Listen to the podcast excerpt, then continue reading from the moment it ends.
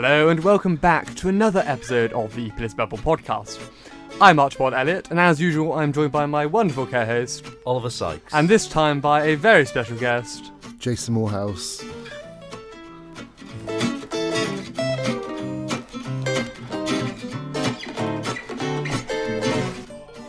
So yes, we're back for another week of uh, political intrigue and usual conversation.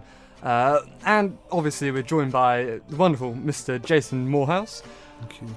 And yes, here we are. So, Jason, Mr. Moorhouse, Yeah. if you were a cake, as we ask all our guests when they Right. come on this show, if you're a cake, what cake would you be?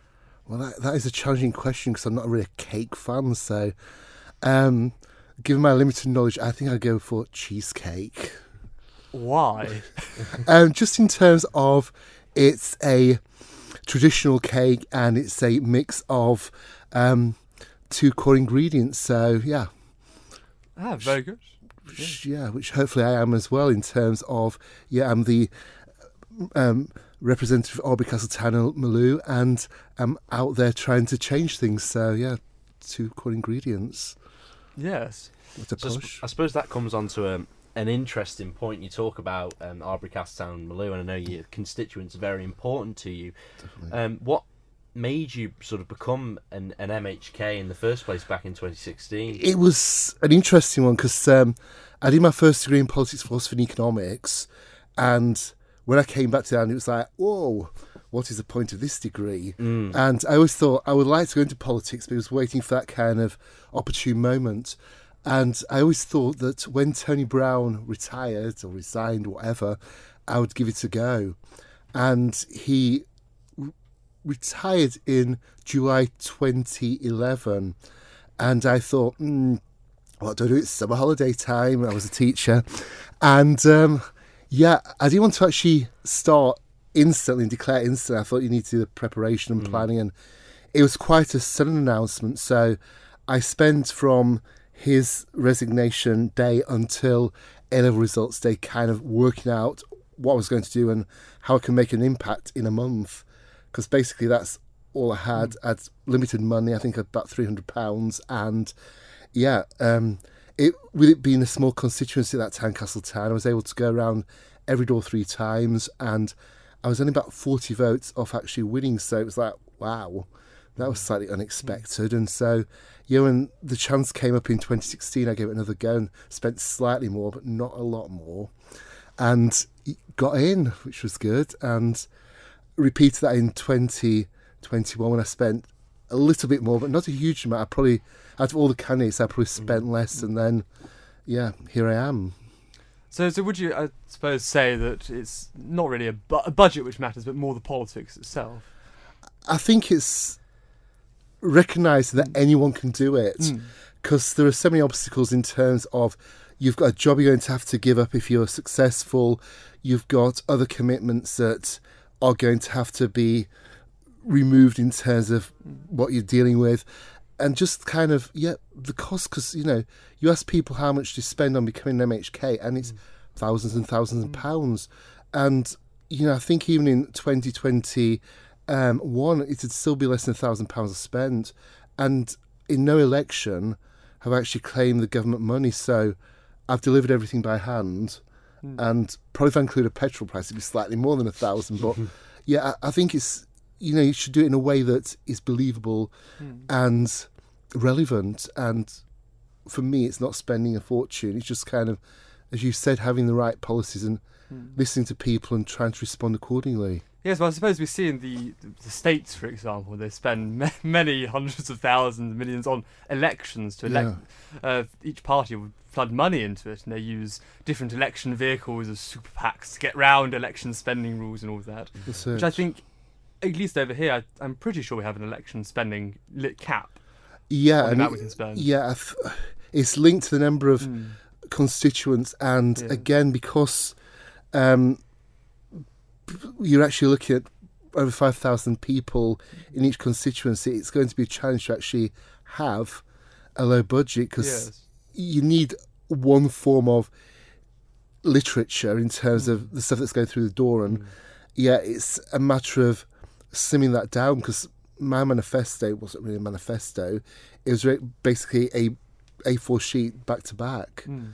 Whereas most people who were standing believed it was necessary to have a booklet of many pages and covering every single topic. And I was basically saying that unless I'm chief minister, mm. what I can do is really respond at all times mm. and try and get the best for the island and the constituency. And that's really what I went with. And mm. the last two elections, it's been believable. Hopefully, next time it will be equally believable. But that's really what my mantra's been. Well, yes, I, I suppose I, uh, I'm sure Oliver can concur with hmm. the election leaflets he receives uh, through his letterbox.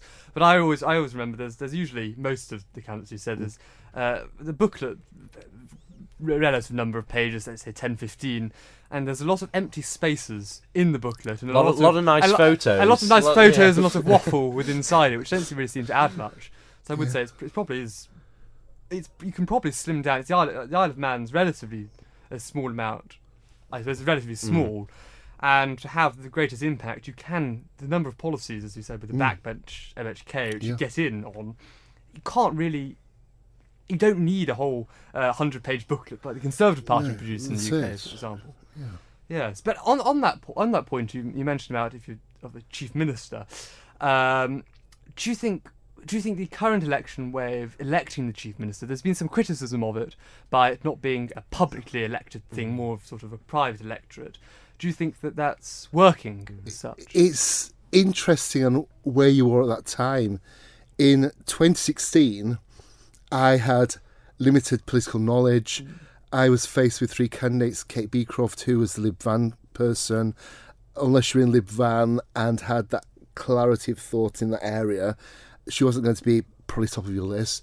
And then there was Alf Cannan and um, Howard Quayle, and it was basically listen to what they were saying and go with it. Um, in 2021, because I had kind of five years background of the candidates, it wasn't really a matter of what they were saying; it was a matter of what they'd done Yeah. and I think that was quite an important thing. But in, t- in terms of the electorate, you're actually looking at a very small number of individuals, and they're going to have very specific thoughts on those individuals from where they're coming from. And it's also interesting in terms of what you wanted from those individuals, because some of the people are wanting to become ministers, and that's going to influence how the process works. And I'm probably quite an odd individual from the point of view that I actually was involved in the current chief minister's plans in his um, campaign, and I then didn't become a minister, and I've still not become a minister. And whereas initially it might have been something I would have considered and possibly even wanted, um, two years on, it's kind of I've got a very specific niche, which is quite interesting. And having been in now for over six years, I've got a skills base that allows me to kind of make use of the position I'm in. Whereas if I'd have been in this position five years ago, six years ago, I probably wouldn't have been as good at doing these things because everything's a matter of learning, getting the skills and refining, yeah, what you're good at. Well, you, you mentioned a niche there. What what would that niche be? in terms of where I am now, I'm really a one man opposition that when it comes down to looking at the current policies, looking at what is happening on the island, I'm there with my little drum saying, why are you doing it in this way? And what alternatives are being looked at? And yeah, why? why? Yeah, why, why, why?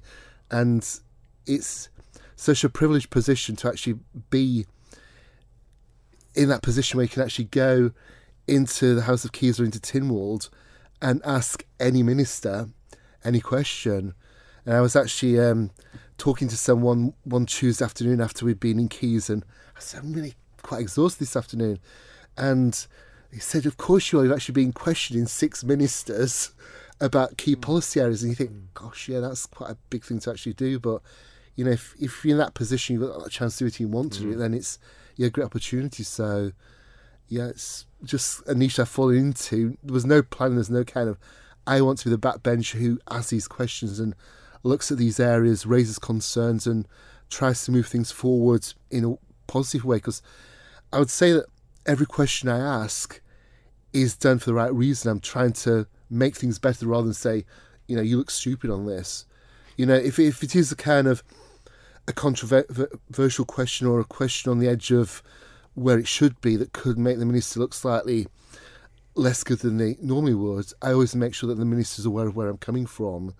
Because, mm. you know, it's not for me to actually get that individual to look stupid. It's for me to actually allow that minister to explain where they're coming from and hopefully change course slightly. And it's one amazing thing about question time that you're actually going with the three supplementary questions, but so often the minister will give you a chunk of information either by accident or by design. You find yourself going off on a tangent, and it's so frustrating when the chief, when the speaker or the president's kind of shifting you on because you've kind of got to that point where mm. it's the next question. Yeah. It might be my question that's the next question, but yeah, it's still frustrating because there was an issue yesterday in terms of the MUA putting old style meters into homes rather than smart meters. Mm. And I went through my original question and the supplementary questions. It's like, so why are you doing this? And then my next question was looking at the um, annual report. It was like, I was wanting to say, can I actually ask him one more question? I've got three here, and yeah, and it's yeah, just out two on the next. That's it, because it is just yeah a difficult one because I think, as with everything, things work on systems, and usually do get three supplementary questions. There have been occasions where I've been moved on quite swiftly, and that that probably the most memorable one was with the Attorney General was actually asking about um, the way in which the reserves have been invested in there's a procurement process happening, and it shifted basically how we're looking after the money. And I'd spoken to the Treasury Minister, I'd asked the Treasury Minister questions, I'd been into the department and asked, and it was like, we can't discuss why we've changed it because there's a procurement process taking place. And I was saying, well, I'm not wanting to get involved in the procurement process, but I want to know why we've had a series of ideals that we've used for the past 20 years to invest the island's money, and we've changed those dramatically, but there's been no reasoning. So I thought I'll ask the Attorney General. So I asked the Attorney General, could I actually get from Treasury the reason for this? And he gave quite a general answer. And I was there with my supplementary, and the president went, "Next question." And I was like, "No," but yeah, that's that's just the way things work at times. But would you say that's a slight flaw in the process, almost, because to que- oh, it's, it's, it's, very good to question the public figures, mm. but when they can give extraordinarily evasive answers which don't actually answer perhaps the question at yeah. hand or what's what's at least the intended point at hand, would you say that hinders one of our democracies? It, it does definitely, and um, you end up having to create a question that is bigger than it should be because mm. you've got the question you're wanting to ask plus the material from the previous answer that you wanted to bring into it. And that's giving the minister more of a chance to avoid all the key bits because she can just, or he can take just a key element and provide an answer and then move on. And yeah, it was quite frustrating again yesterday with the, the question of what's been happening in schools. And, you know, I was wanting to get real clarity in terms of what's happening next in terms of just the delivery. And we were left kind of with that cliffhanger and you think, hmm, does it end there? Mm. Well, it did yesterday, mm. but because I can put another question in, it can restart in two weeks' time. And again, that's an issue yeah. that the questions have got to be in on Monday at 12 o'clock for the following Tuesday. Mm. So even though something will come up in Tynwald and Keys mm. on the Tuesday morning, you can't get your extra relevant question in on that until two weeks' time, which is quite a gap away, and yeah. it usually isn't an issue. But if it was something quite time specific, you'd be thinking, "Yeah, this is mm. frustrating." So I, I, suppose on that on that point of the uh, almost a frustration with the time limits for questions, yeah. would you would you say you you would perhaps push for a way to have that amended because it, it does it does as you say seem quite ludicrous to have something which may even come up midweek and you can't or even on the Tuesday for the next week. You think you need to have a week? It seems well, relatively there is odd. there is the opportunity to kind of ask the urgent question, mm. but that again is something that is down to the president or the mm. speaker to actually decide on, and it's one that it's looked at in terms of national interest. It's looked at in terms of being time specific, and they will often go with the argument that it's not going to make a dramatic difference whether you wait seven days or you wait three days Yeah. for this question. So it's yeah, it's an interesting one, and it's again arguing at the periphery that most of the time you get to ask the question when you want to ask it. It's just that kind of niggly bit when you kind of want that bit extra. It's back to the cake question. I want a bit more of that, please. So yeah, it's perhaps yeah. I suppose you need rules, and you also need that kind of freedom for Mr. President and Mr. Speaker to decide. You know, there's nothing to actually stop them going for the fourth question. Mm-hmm. And as we saw with Mr. President with the question on the reserves, there's nothing stopping him going for no supplementary questions. And I guess in a way it creates frustration at that point, but it creates that variety. And, you know, there's nothing to prevent you from bringing a different question with a similar link at, you know, a future Tynwald or Key. So, yeah, you've still got opportunity if you look on the positive side. So uh, an interesting point I'd like to ask on is um, obviously they've got the island plan at the moment and Yeah. the sort of the economic strategy, and it's quite ambitious.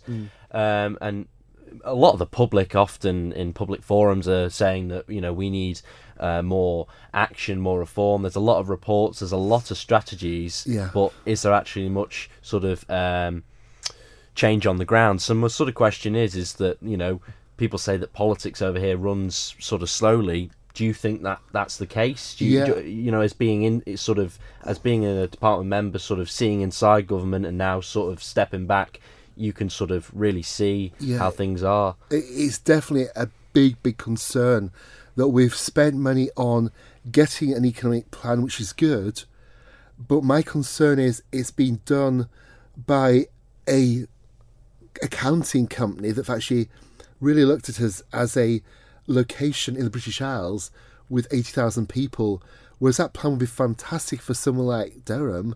In terms of the Isle of Man, we've got so many small, specific issues that need to be dealt with in the immediate future in terms of housing, um, aspects of um, mental well-being, lots and lots of things. And we actually look at a plan that's going to be deliverable over a number of years, over an election period. So in three years' time, we're going knocking on doors, and people are saying, "What have you done in the last five years?" It's going to be a case of, "We've got a great plan mm. for what comes next."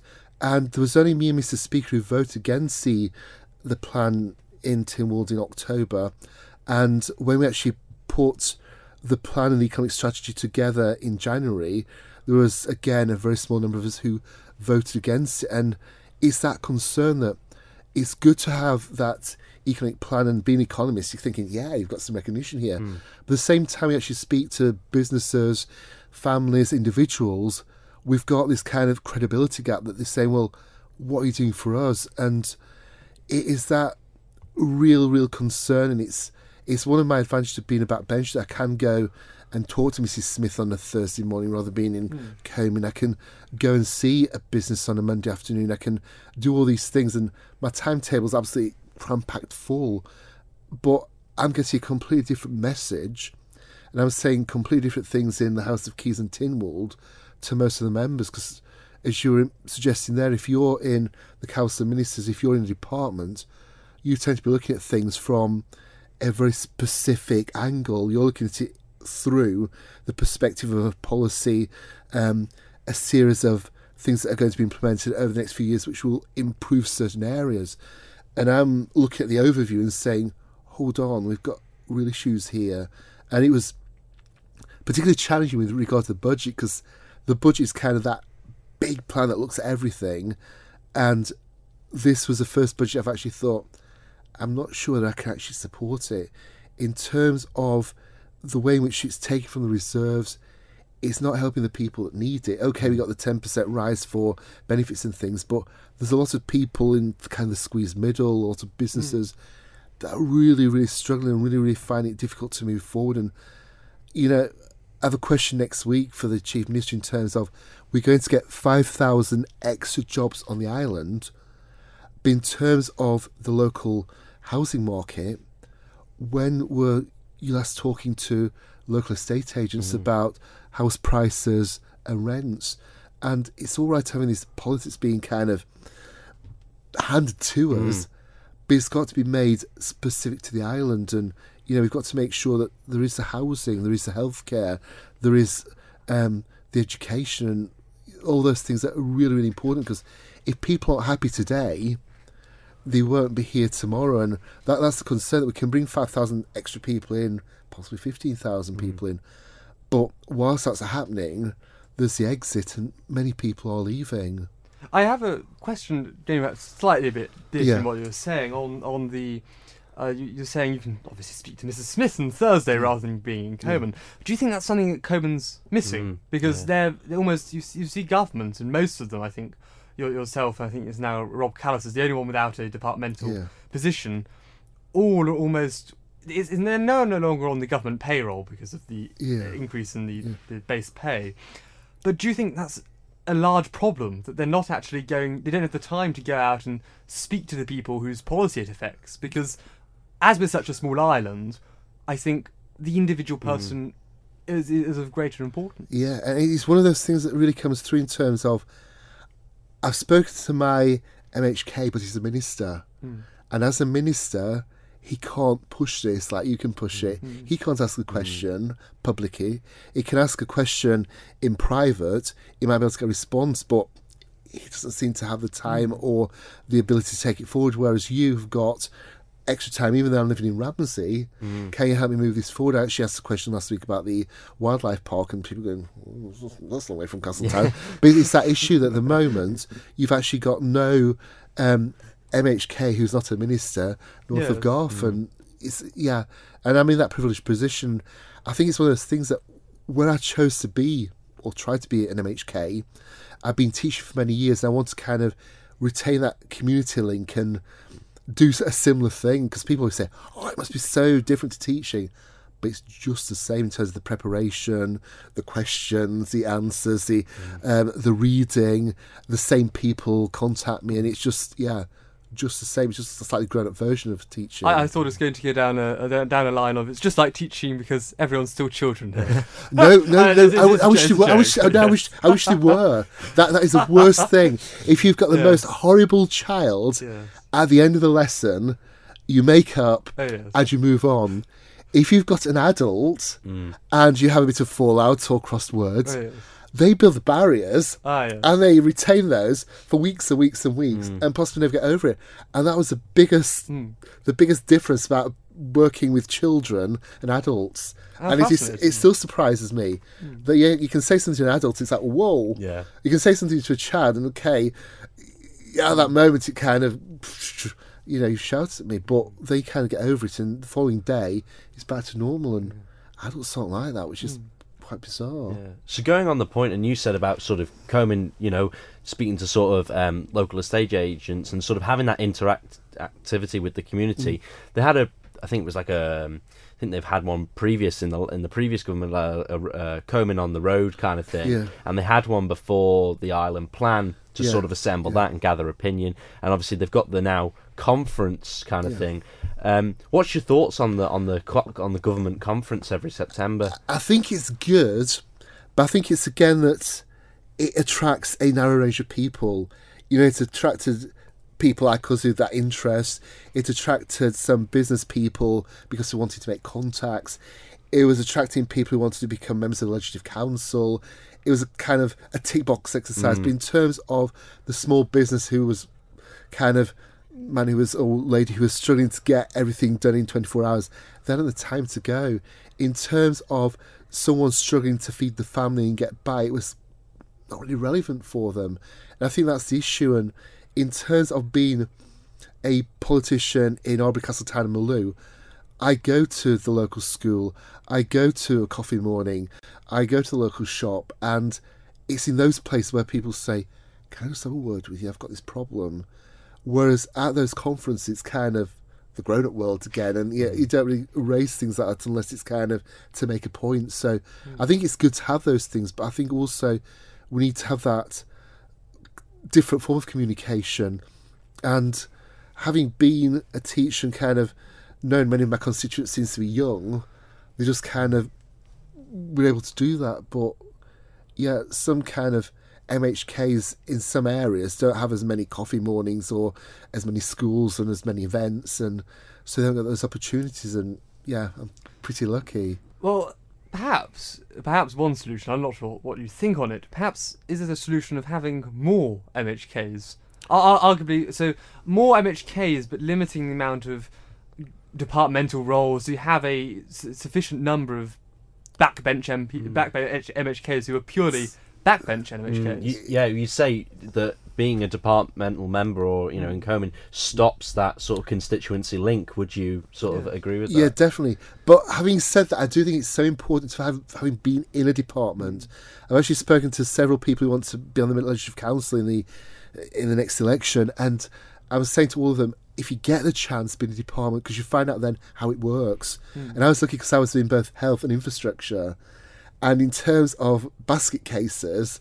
They're almost there, you know. That they have all the challengers, they've all the changers. They're um, public facing. Anything that goes wrong is out there, and I worked in two departments. I worked under four ministers, and you know, in that four or five year period, it was incredible. But what I learned then allows me to do what I do now because even though I ask a lot of questions, a lot of a lot more emails actually go out, and I tend to ask questions because I get information, but be in the public domain, and by asking the question, you actually get that response, and it's quite interesting. I asked a question yesterday to one minister, and I spoke to the officers last week and was saying, "We know where you want to go, but please be careful with your wording because it could create other issues." And the minister produced an answer, and it was just like, Ah, "Oh, he should have just said that." It was kind of, yeah, because having been in that department and that, you just think, yeah, that's that's quite interesting, and I think it's anything uh, it's good to be there for a period of time because you learn so much, but at the same time, you don't want to become stale. And it is a difficult one with being MHK because it can become so intensive and absorb so much of your life.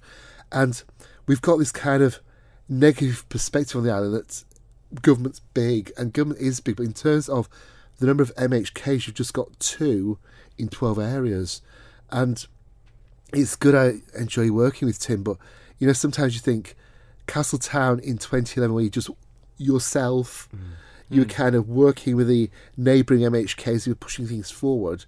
There are advantages of that because, you know, no matter how well I get on with Tim, how well I got on with uh, Mr. Cregeen, at the end of the period, you've got to kind of take the gloves off and fight for your hmm. position. And, you know, in terms of 2021, I thought that was one of the best things about the election that at no time did Graham and myself have any crosswords. We'd worked together for five hmm. years. We were both going for the same votes, hmm. and we kept it, you know, really clean and honest and open. And you know, in some areas, you kind of get that personal fight, and it looks bad in terms of how you're responding to people, and people don't like that. And I thought, you know, good on you. You know, we actually worked together right to the end, and I think that's a good thing. And hopefully, the same will happen again in 2026. But in terms of the number, it's, it's difficult, and you've got that issue with, with the legislative council that they're there to do a role, and that their role is really to actually try and scrutinise and move things forward. And I think we kind of it's still not in the best place there. Potentially, you know, as we move forward, they will have a role that is scrutinising and ensuring the government is in the right place. But it's back to that issue when it comes down to things like the budget. Should the Legislative Council be actually there asking questions? And it was quite interesting with the last budget. I think there was only um, Mrs. Mask that actually raised questions and asked about it. So, yeah, an interesting one. But it's it's a really interesting job because you can do as much or as little as you want. It's like being your own boss, hmm. and it does absorb you. And you know, in terms of my working day, I've got well over 200 emails most days to deal with, and my timetable for I'll get up at five o'clock every morning, work through the day, and it's just yeah, dream. I love it, but you couldn't do that forever. You just get bored and stale, and hmm. yes, so we'll see what happens. An interesting point there. You, you sort of talk about the Legislative Council, and I think in the past few elections, there's been much talk about really the Legislative Council's position, the sort of reforms that should go on there. That seems to sort of sort of influence a lot of sort of the elections and what's discussions rather than actually what do you sort of plan on doing in the legislative council? Do you think it's more important the the uh, candidate's position on how the le- legislative council moves forward, or or what they sort of intend on sort of doing? I, think it's a difficult one, and it's each individual involved in the process has got a slightly different opinion on what that individual should be doing. And um, I went to the the presentation on Monday evening, and it was quite interesting to watch Conor Keenan, who's actually tried to become an MLC previously, and having been through the process, his answers were so clear and specific and linked to what the the successful candidates will actually do. Thought, yeah, that's refreshing. Whereas some of the new candidates are still kind of slightly at sea in terms of what does this involve, mm. and their answers were kind of much more general. And then you have the three sitting members who again were able to make reference to what they'd done, and it was still yeah, an interesting one because in 2016, when we kind of discussed it following Lisvane recommendations, I was really kind of pro legislative council in terms of this is a link between governments. If you've someone in the infrastructure department, they're going to ensure that between the election, between one government finishing and the new one starting, you've got that continuity. You've got the civil service being questioned, things being looked at. But now I'm kind of thinking, what is the role of the Legislative Council? Do they actually do anything worthwhile apart from just check in the the bills we've put through? And would it perhaps be better just to have a couple of lawyers there just checking to make sure it makes sense and is doable? Because yeah, it's. Well, see, I I I, I generally take uh, I, I I did take I suppose a similar approach as the, the usefulness of a legislative council yeah. because it wasn't directly elected by the uh, population. It yeah. wasn't so arguably um, electioneering as such. Mm. But I do see the, the slight problem in the fact they don't really seem to properly scrutinise things in much the same way as as perhaps because they have many of them have departmental roles and they're almost again part of the large government body yeah. within that uh, it seems where it seems every member is sort of governmental even though they can technically have positions on mm. places other side outside of their departments they're still very much with the island plan for example mm. the island plan encompasses yeah. all of the departments mm. they're quite limited on what they can go and say hmm because they want other people to let their bit go through. That's it. So it's sort of. But yeah, it, it was most clear with me after the last election when mm. um, Jane Poole-Wilson and um, Kate Lord-Brennan became um, members of the House of Keys and were then looking for two new candidates. And my big requirement was really to try and find a new Lawrie Hooper because between 2011, mm. sorry, 2016 and 2021, he was absolutely fantastic at getting the piece of legislation and just looking at it with new eyes. You know, I spent time going through it and thinking about bits and pieces, and he'd come with something and go, wow, that is what, you know, we should be doing. That's how we should be looking at it. And we've got no one like that at the moment. And mm. in terms of the candidates who are putting themselves forward, I'm not sure if there's anyone with that skill and, you know, to actually scrutinise the government and scrutinise that legislation you need real ability and real skills. And mm.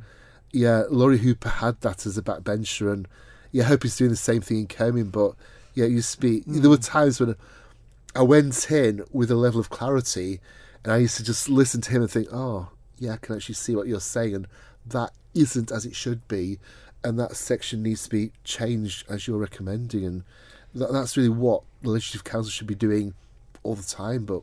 I'm not sure they are. I, I do think Lawrie has sort, sort of now, Mr. Hooper's now been sort of you could argue bought out by CoMin, mm. but he's I, I don't feel personally um, that he's doing a better job at scrutinising. He was much better in his position outside of government because he did, as you say, do a very good job scrutinising. It's now I think he's sort of become one of the men in grey suits. Yeah, as, as, you could sort of say. That's that's my my. Yeah, and it's, it's the same with Minister Edge as well because mm. that, that they made question time so brilliant yes. in the previous government because we're kind of three mm. of us who were kind of would go for things, and even though we might only get three supplementaries each. mm. that was enough to kind of really make progress. And it's part of a learning process. And I think the people who went in 2021 are getting better at it. Mm.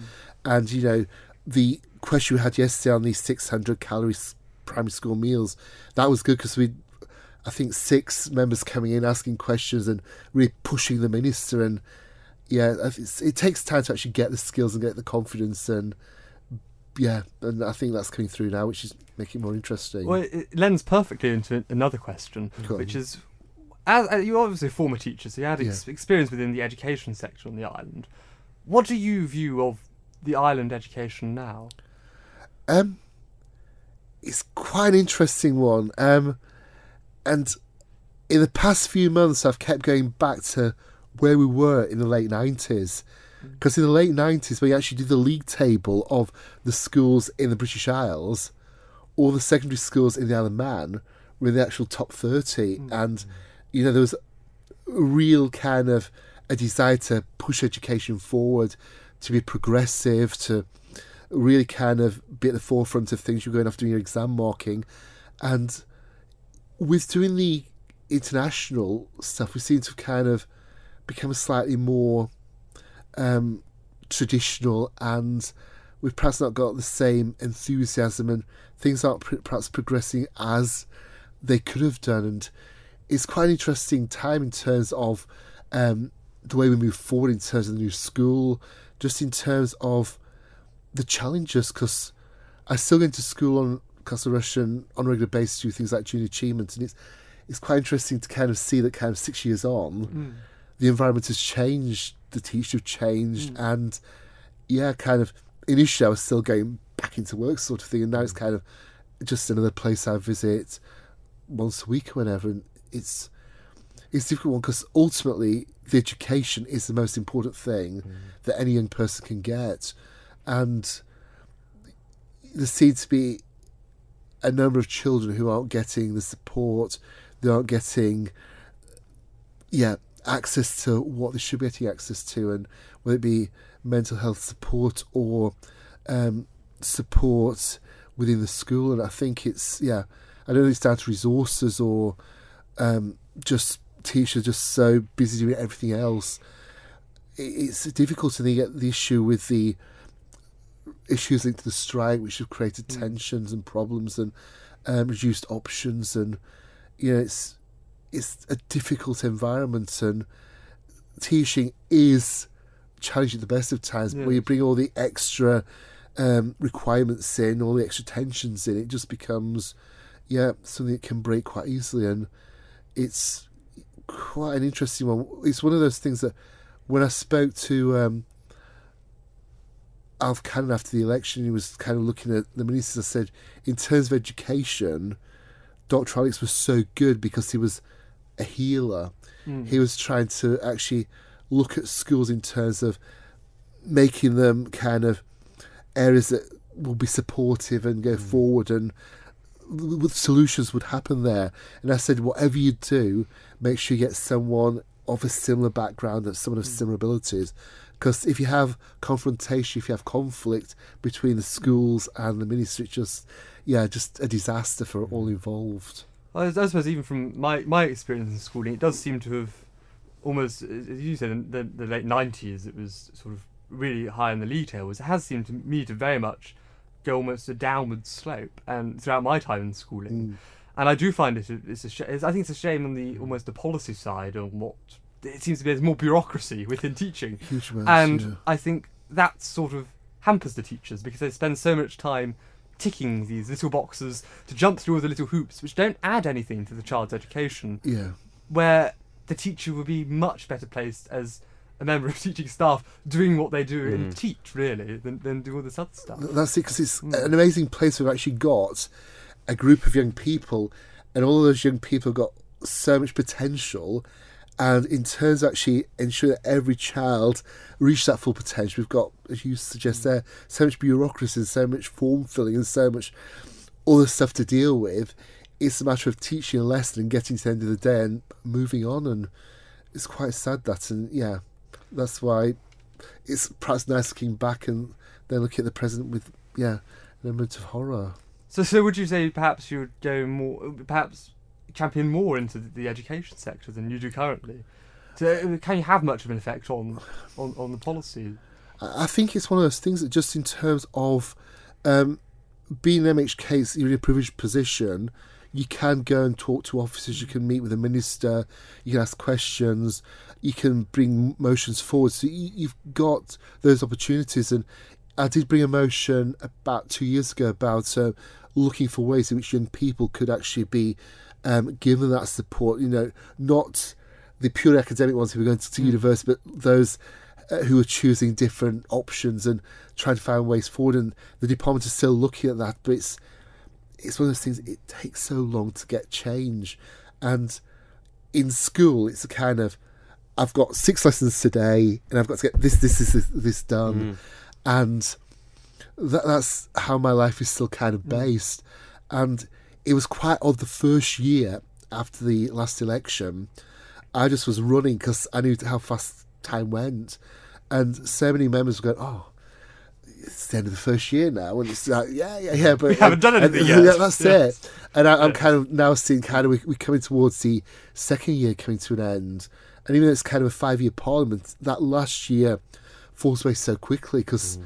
you know people start to kind of electioneer and um, it's kind of pulling things together. So we've got four years and we're halfway through, and all we've really got is a plan for the future, which is quite concerning. Yeah. But uh, if I'm cor- correct in education, mm. lots of the education changes that can be put through aren't legislation based, they're department departmental based. Yeah, the department mm. has quite a lot of freedom, and it was interesting with the um, the new Education Act, which never mm. progressed. We kind of um, had all kind of this desire. Was the desire to shift things forward and move it in a certain direction. There was that kind of the link was lost between the department and head teachers and teaching staff, and it was one of the things that um, Minister Allinson did was kind of pause that mm. and said, "Let's go back to the basics." And it was it was quite an interesting um, conversation we had in in Keys because. Um, Minister Allinson was still kind of pushing that initially, mm. And I said, you know, this is time for healing, mm. and we need to actually look at the schools and let the head teachers, let the teachers, decide what is best for the students and see that's the way forward. And um, Chris Robertshaw actually stood up and then made a speech and said, you know, the most incredible thing has happened this morning. We've actually seen the divide between the official response the minister and what a former teacher is saying in terms of what can be done. Mm and it was a kind of difference between what should be done and what can be done. And he, he said, you know, we need to take a step back and actually look at kind of the healing process and get things to move forward in a good way.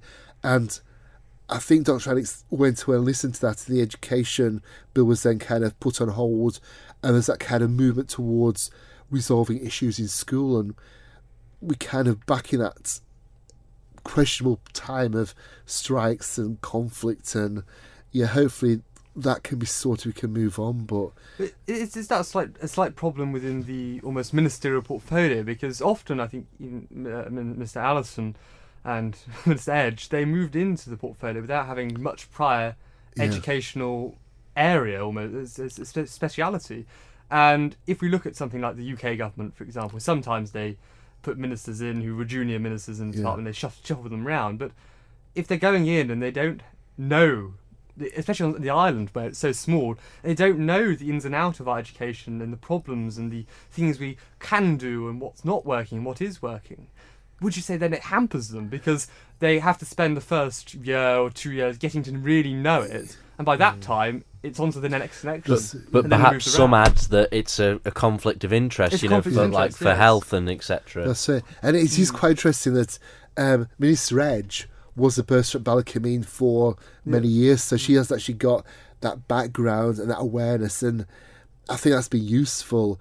And at the same time, even though Dr. Alex isn't in health, mm. he's a Treasury Minister who can actually look at health in a more compassionate, in a more professional manner mm. than perhaps some Treasury Ministers would in terms of he's got that awareness of how health works. So I think it's difficult to actually um, say we need this level of knowledge, but that level of knowledge can be useful and it can help things move forward. And as you were saying, in terms of that conflict, and possibly, you know, you go to direct things according to your preconceived ideas, which could be outdated and quite frankly wrong. So it's it's nice to actually bring new eyes in, but at the same time, tell a little bit of experience and knowledge can be good. Well, there, there is there is obviously the other argument that run, runs round of bringing new eyes in. This is so it's a critical argument against the ministers and, and also I suppose the civil service. So I shan't want to get you in hot water with that, uh, but that these min- the ministers can then have obviously our opinions get shaped by the information we receive, but actually it's the civil service that run the country. It's been a long, long running Yeah. since I suppose Yes Minister came Mm. out uh, as a wonderful sitcom. That it was the ministers give you five options and four of them are bad, and the one they want is the good one. They say, "Here are your five options," and you don't think, "Oh, there's sixth option or seventh option." You think they're the five options. I'll pick the one that's best, even though it's not necessarily the best. Yes. yeah, and it, it, it, it was Yeah, quite it yes. was quite interesting that when I was new to one of the departments I was in, and the minister said, you know, I'm now happy with that, and the CEO stood behind him and said. I'm not quite sure whether you are minister. Let Mr. Moorhouse just say his line again. And so I said the line again and thought, oh, you were shifting him. And and the minister then said, Yes, I'm happy. And the chief executive said, I am too, minister. Let's move on. It was just kind of that same thing. But the officers have been in that position for many years. They've got that expertise. They kind of aware of the operations and to a certain extent, given their responsibility, they need to be ensuring that the minister's got that level of knowledge. Um, it can be worrying that you've got a democracy where the minister is shifting in such ways, but if you're going to have highly paid civil servants who have got expertise in certain areas, then they should be listened to. So, mm. yeah, it is scary, but there is justification for it. Oh yes, I, I, I suppose I I take a perhaps a slightly more critical view outside of the whole the whole system because I, I, I see the, the government and obviously the civil service and the civil service hires the next set of civil service and it seems to be a reason perhaps why it's so, so slow moving, especially in mm. something like education. I've I have an interest in the Yeah. in, in the education system. And I think It's- I think the yeah. problem is that mm. politicians want to get change, Yes, and officers want to de-risk it. yes, And back to kind of the initial meetings I had in the department, it was a case of what do you want to achieve. So we did all the stuff on the big sheets of paper, and then I said, "How long will this take?" And it's like, well, "This is going to take three years roughly, Mr. Wiles, because we have to work through what is actually taking place now, what we've planned to do." And I thought, well. In five years' mm. time, there's an election. I Well, wasn't aware yeah. COVID was going to happen mm. in the intervening period. So, yeah, it is a difficult one, and mm. it, it, it it's it's why being a minister must be so challenging. Yes. because you go with your hmm. kind of you, you've kind of got the free spirit, you've got the ideas, and you want to bring change, and there's someone there saying to you, if you do that, this could go wrong. Hmm. Now, as a politician, as the lead, you can Yes. ta take us down that road, but yeah, can't take this warning on board, and hmm. pff, yeah, But it's, why I suppose in, COVID it was such a shock to see everything. The, the, the, the mechanics of government, the cogs, seem to hmm. move at lightning speed compared to their usual. Th- that, that usual was speed. that was And amazing. I, yeah, I think something like that Yeah. happening in key areas Yeah. where they need to be dealt with. I think, in, at least in the short term, you can experiment with things. Mm. Do they work? Is Yeah. It, it- because it, if you're flipping it round, Yeah. rather than spending five years de-risking it, and it might never be risk-free, And the- actually trying it. Okay, it failed.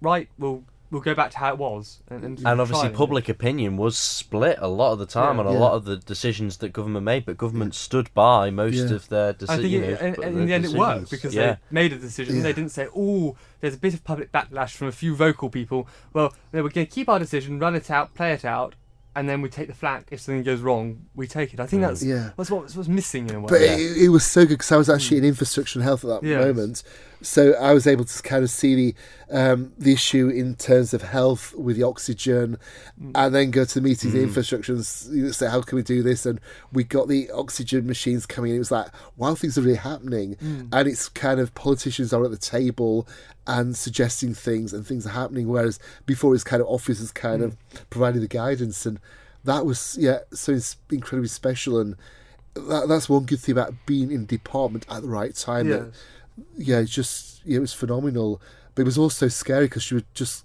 given such scary information. The first meeting we had in health, in terms of the number of people on Ireland who would potentially die through COVID, was like, yeah. And I can remember driving home that night thinking, given the population of the island and the number of people who are going to potentially die of this, it's going to be people I know, members of my family, and yeah, that that was. Mm. And at the same time, kind of keep things within normality, and you couldn't go, ah, this is going to kill us all, and yeah, around the Mm. streets, it was Yes.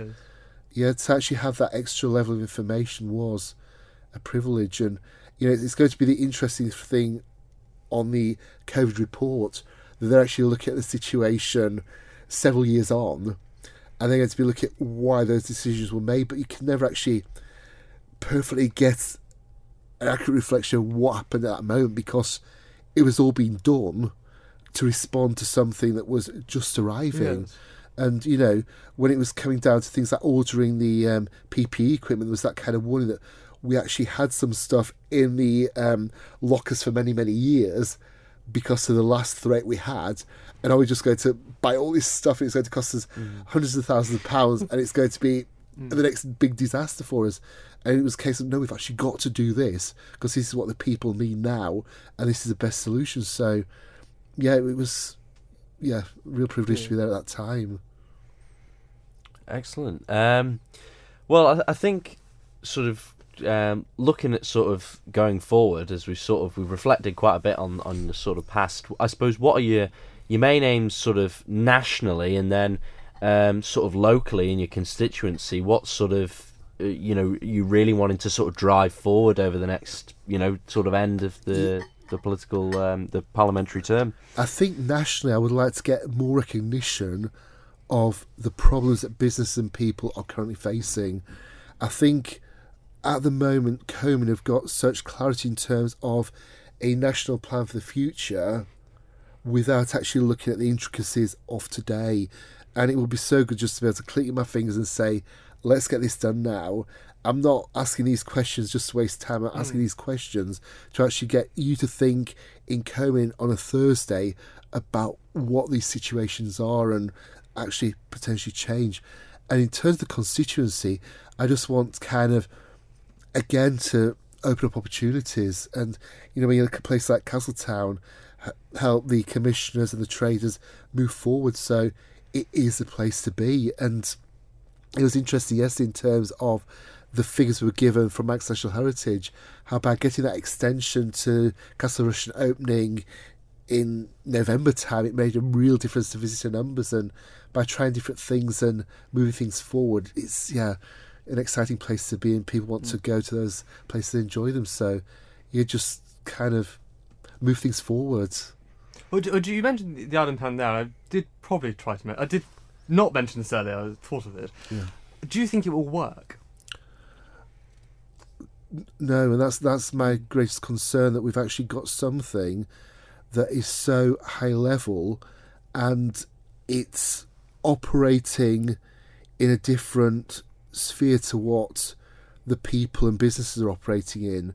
And if if I was in charge and I could say what should we be doing, we should actually be focusing on ensuring that local businesses can expand, that we can ensure that local people actually having their needs met. So we're actually sending out that positive message so more people want to come naturally to the island, more businesses want to grow on the island, more businesses want to come here rather than kind of having a strategy to bring people in, bring businesses in, which is kind of being done in a false way. I think if we could do it in that organic, natural way, mm-hmm. it would work much better. I think if we were part of England and we're located in the northeast and northwest, it would work perfectly because people can just move into the area without have to, having to look at their bank accounts, Yes. having to change their Tesco card. They could um, get a house because there's a range of housing, a range of prices, a range of options. Um, in terms of the children's schooling, again, there's the range within a small area. And when you come to the Isle of Man, you're making a big decision in terms of your housing, your career, um, whatever. And I, I don't think the actual economic strategy recognises that. And to make the leap to come to the island is probably bigger now than it's ever been, and there's no recognition in the plan that that's to happen. So I'd really like to go back to basics and say, what are the local people needing to expand local businesses?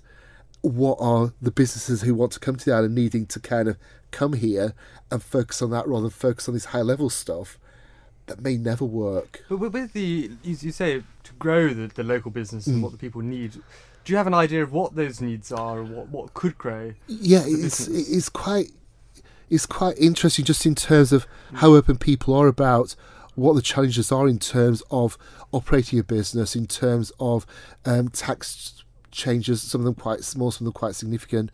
Um, just in terms of marketing, just in terms of things that would have an impact on their business, the business around them, and the local area.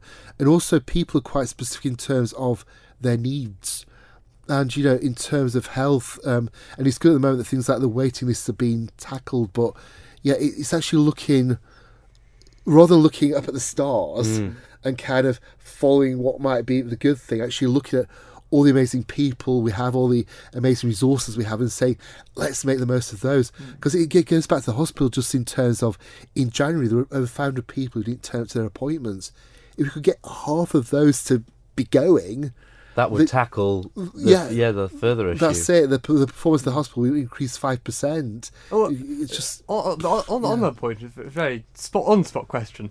Would you then support a charge for missed mm. appointments with the NHS? um, not in the first instance. I think in the first instance you need to find out why people aren't going. Or like, or perhaps like a, a three strike, three strike. Yeah. I, I think Well, it if, needs if to be if they something. don't have reason or they don't contact, they just they just yeah, I think it needs to be something that's considered. But if you've got five hundred over five hundred Hmm. people who aren't attending, there must be a small number of repeated reasons. Yes. And if those reasons can't be tackled, then you need to kind of look at charging. But in the first instance, we need to find out why people aren't turning up. Yes. And if it's something like transport or um, the cost of transport or parking or whatever it is, if it's something that's solvable, let's get that solved and get people into the hospital and get them sorted out. But Well, that, that's it's another it's another problem I foresee Yeah. with bureaucracy. To even manage something like that, it would it'd be the, the people would have to tick the right boxes and all that, rather than perhaps the old days where you, the receptionist would be, oh, why can't you? Oh, couldn't get transport, and it's all sort of but, but, but, the, but the issue is that each consultant who's waiting to see someone yes. has then got a gap.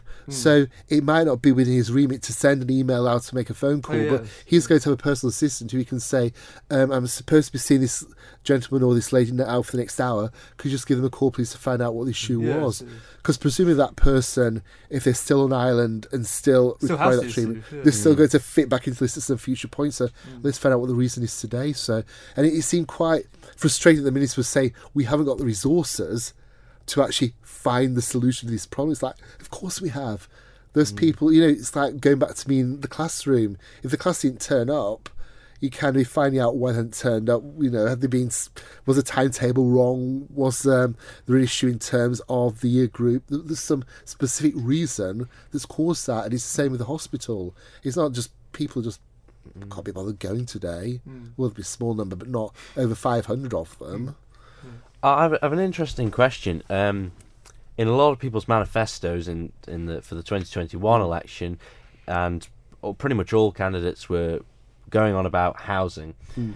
and um, I, I was looking recently, and I'm not sure it was, it was on the island plan. It was sort of the the sort of agenda, Mm. and it was saying how the sort of the big pieces of legislation on housing aren't going to be for sort of several years away Yeah. and everyone was going on about housing. I I may be wrong, but there's only a couple of officers actually on the, the, the working for the board, the housing communities board. Is that not, you know, for me and um and uh, sort of people that want to stay here, that want to potentially have a house here, and Mm. the current sort of um, climate with the the, the pricings, um, how is this not being pushed? Um, sort of more. Why? What you know? What do you know? The reasoning behind I why think- there's I not think much there's- more. a movement towards doing something. And I think um, Chris Thomas has been rather wise by becoming the infrastructure minister Mm. because he went from being kind of the individual with a couple of officers in the background to support him to the actual minister of a department with far more resources. But it, it's bad to the point of being a backbench that probably two of the biggest things that have happened in housing Mm. was the first time buyer stuff, which was really the consequences of a motion I brought in January 2021, just in terms of the structure we've got now, the support we've got now is not right. Can the department go off and look at this and re- respond to Tynwald with some action? And they went off and came back with that, and it was really quite enlightening that Chris Thomas, it was Chris Thomas then, his kind of initial thing was kind of linking back to what Mr. Moorhouse had brought. But I did bring um, a similar motion a couple of months ago about um, the cost of public sector housing on the Isle of Man. We've got a complete l- removal of reality from the way the rents are actually charged. Because in 2019, if you'd have been a couple without children, you could have both earned the minimum wage working full time and earned an extra two and a half thousand pounds. Now, if you are a couple with no children, from the 1st of April, you'll earn £10,000 too much to qualify for public sector housing. That, that, that, that's that's uh, that is, positively ins- insanity. It is because, and it's simply because the minimum wage has gone up and the thresholds haven't changed since 2019. So I brought the mo- motion saying, I know that you actually look at this, but before May, you must come back to Tynwald with new thresholds. Hmm. And they're talking about shifting them up by 15 20%. It's not enough, but it's the first movement Yeah. in nearly five years, which is box ticked if we can then get another one next year the year after. But hmm. that's one good thing about being a backbench. You can bring a motion if you work with the minister Yes. and the department. You can actually get things done in a faster way mm. than the department because the department tend to just keep looking over it and thinking about it and waiting for the opportune moment.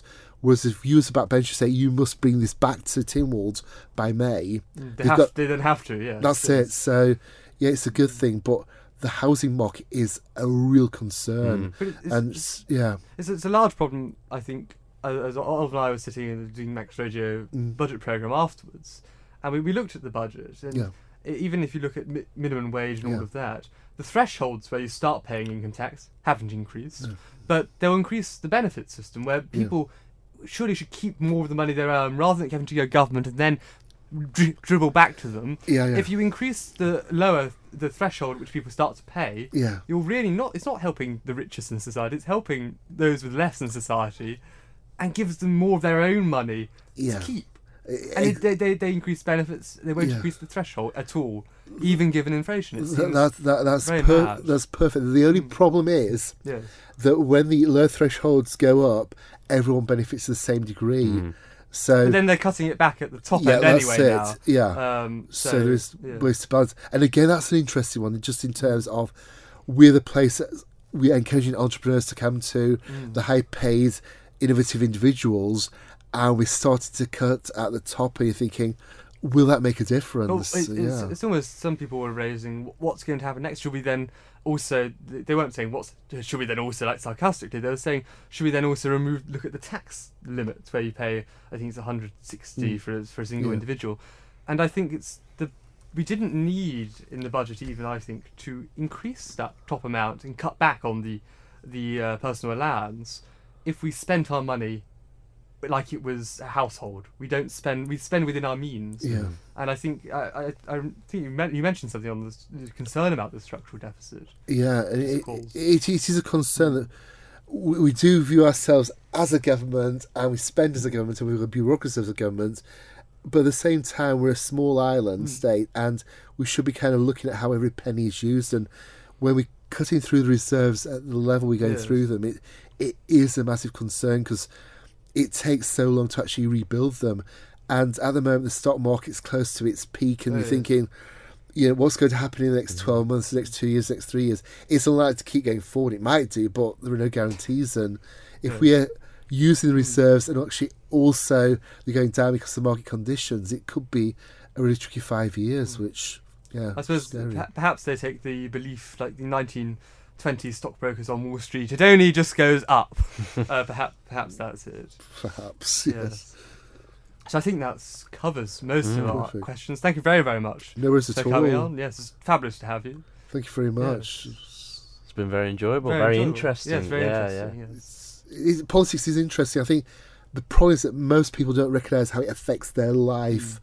and it's their daily life and everything they do. Because people will still say when you knock on the door, "Oh, politics is nothing to do with it; it mm. doesn't involve me." But mm. yeah, everything from their wage to um, their health care to the children's education is going to be influenced by some politician. That was Jason Moorhouse speaking to us, MHK for Arbory, Castletown, and Malew. Thank you very much for joining this week's episode of Politibabble.